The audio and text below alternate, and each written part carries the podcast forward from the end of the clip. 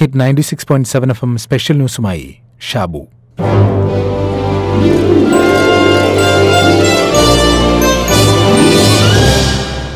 E M S മന്ത്രിസഭയിലെ ഭക്ഷ്യമന്ത്രിയായിരുന്ന K C ജോർജിനെ പരിഹസിച്ച് കോൺഗ്രസ് വിളിച്ച മുദ്രാവാക്യം എന്തായിരുന്നുവെന്നോ?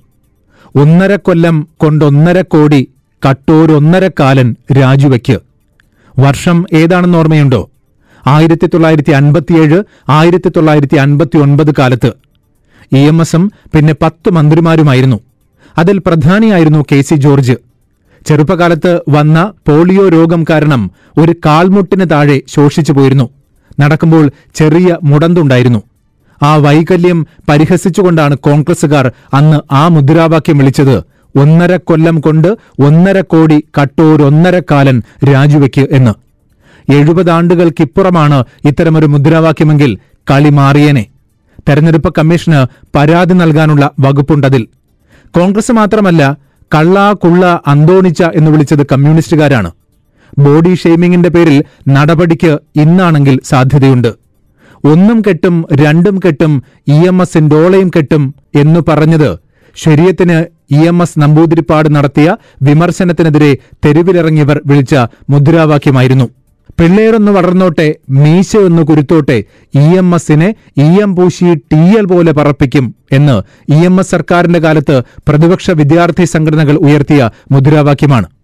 ആദ്യ കമ്മ്യൂണിസ്റ്റ് മന്ത്രിസഭയിലെ റവന്യൂ മന്ത്രിയായിരുന്ന കെ ആർ ഗൌരിയമ്മയുടെയും അതേ മന്ത്രിസഭയിലെ തൊഴിൽ ഗതാഗത മന്ത്രിയായിരുന്ന ടി വി തോമസിന്റെയും വിവാഹവും ആയിരത്തി തൊള്ളായിരത്തി അൻപത്തിയേഴിലായിരുന്നു. അന്ന് ഇ എം എസ് മന്ത്രിസഭയ്ക്കെതിരെ വിമോചന സമരവുമായി തെരുവിലിറങ്ങിയവർ വിളിച്ചത് ഗൌരിച്ചോത്തിയെ വേളി കഴിച്ചൊരു റൌഡി തോമ സൂക്ഷിച്ചു. വേർന്നുകൂടിയുണ്ട് ചാത്തൻ പൂട്ടാൻ പോകട്ടെ ചാക്കോ നാട് ഭരിക്കട്ടെ. എഴുപത് കൊല്ലങ്ങൾക്കിപ്പുറമുള്ള മലയാളിയെക്കുറിച്ച് അന്വേഷിക്കാൻ ഈ മുദ്രാവാക്യം വിളിയിലെ നിലപാടുകൾ കൂടി പരിഗണിക്കുന്നത് നന്നായിരിക്കും. ഇ എം എസിന്റെ വിക്കിനെ ആക്ഷേപിച്ചും കെ സി ജോർജിന്റെ മുടന്തിനെ പരിഹസിച്ചും മറ്റു പലരുടെയും ജാതിയെ പരാമർശിച്ചും ആന്റണിയുടെ പൊക്കമില്ലായ്മയെ ഇകഴ്ത്തിയും മലയാളി വിളിച്ച മുദ്രാവാക്യങ്ങൾ. അന്നത്തെ മലയാളിയുടെ മനോനിലയായിരുന്നു അതെല്ലാം. അതായത് ബോഡി ഷെയ്മിംഗ് കൊണ്ട് ഒരാളെ കളിയാക്കുന്നത് തെറ്റല്ല എന്ന മനോനില. നിറം പറഞ്ഞും ജാതി പറഞ്ഞും കളിയാക്കാനും മടിക്കാത്ത മലയാളിക്ക് മാറ്റമുണ്ടായോ? മാറ്റമുണ്ടായില്ല എന്നതാണ് വാസ്തവം. എഴുപതാണ്ടുകൾക്കിപ്പുറം കേട്ട മുദ്രാവാക്യങ്ങളിൽ മുഖ്യമന്ത്രി പിണറായി വിജയന്റെ ജാതി പറഞ്ഞ് അധിക്ഷേപിച്ച മുദ്രാവാക്യമുണ്ടായിരുന്നു. ഒടുവിൽ പിണറായി വിജയൻ പരസ്യമായി തന്നെ പ്രതികരിച്ചത് ഇങ്ങനെയായിരുന്നു. എന്റെ ജാതി ഇടയ്ക്കിടെ ചിലർ ഓർമ്മിപ്പിക്കുന്നുണ്ട്. ഞാൻ ഇന്ന ജാതിയിൽപ്പെട്ട ആളെന്നാണ് അവർ ഓർമ്മിപ്പിക്കുന്നത്. ഞാൻ ചെത്തുകാരന്റെ മകനാണ്. വിജയൻ ആ ജോലിയെ ചെയ്യാൻ പാടുള്ളൂ എന്ന് അവർ കരുതുന്നു എന്നാണ് പിണറായി പറഞ്ഞത്. പറഞ്ഞു വന്നത് എഴുപത് ആണ്ടുകൾക്കിപ്പുറം കേരളം ഒരു തെരഞ്ഞെടുപ്പിലേക്ക് പോകുമ്പോൾ കൊറോണ കാലമാണ് നിയന്ത്രണങ്ങളുള്ള കാലമാണ് മുദ്രാവാക്യം വിളികൾക്ക് സ്കോപ്പില്ലാത്ത കാലമാണ്. നമ്മുടെ മനോഭാവം മാറിയോ എന്ന് ചിന്തിക്കണം. ജാതി നിറം വൈകല്യം ഇവയോട് ഏതു വിധത്തിലാണ് നമ്മൾ പ്രതികരിക്കുന്നത്?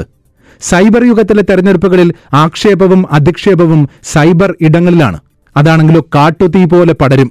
പ്രത്യേകിച്ച് സ്ത്രീകൾക്കെതിരെ സൈബർ ഇടങ്ങളിൽ ആക്ഷേപങ്ങൾ വളരെ കൂടുതലാണ്. തദ്ദേശ സ്ഥാപനങ്ങളിൽ അൻപത് ശതമാനമാണ് വനിതാ സംവരണം. അതായത് അത്രയേറെ വനിതകൾ മത്സരിക്കുന്നുണ്ട്. തദ്ദേശ സ്ഥാപനങ്ങളിലേക്ക് നടക്കുന്ന തെരഞ്ഞെടുപ്പിൽ സ്ഥാനാർത്ഥികളെ സമൂഹമാധ്യമത്തിൽ അധിക്ഷേപിച്ചാൽ കർശന നടപടി സ്വീകരിക്കുമെന്ന് കേരള പോലീസ് അറിയിച്ചിട്ടുണ്ട്. വനിതാ സ്ഥാനാർത്ഥികളുടെ അടക്കം ചിത്രങ്ങൾ സമൂഹമാധ്യമങ്ങളിൽ മോശമായി പ്രചരിപ്പിക്കുന്നത് തടയും അശ്ലീല പദങ്ങൾ ഉപയോഗിച്ച് സമൂഹമാധ്യമങ്ങളിൽ അപകീർത്തിപ്പെടുത്തുന്നത് ശ്രദ്ധയിൽപ്പെട്ടതിന് പിന്നാലെയാണ് ഈ നടപടി. അപവാദ പ്രചരണം നടത്തുന്നവർക്കെതിരെ ഉടൻ നടപടി സ്വീകരിക്കാനാണ് പോലീസ് മേധാവിയുടെ നിർദ്ദേശം.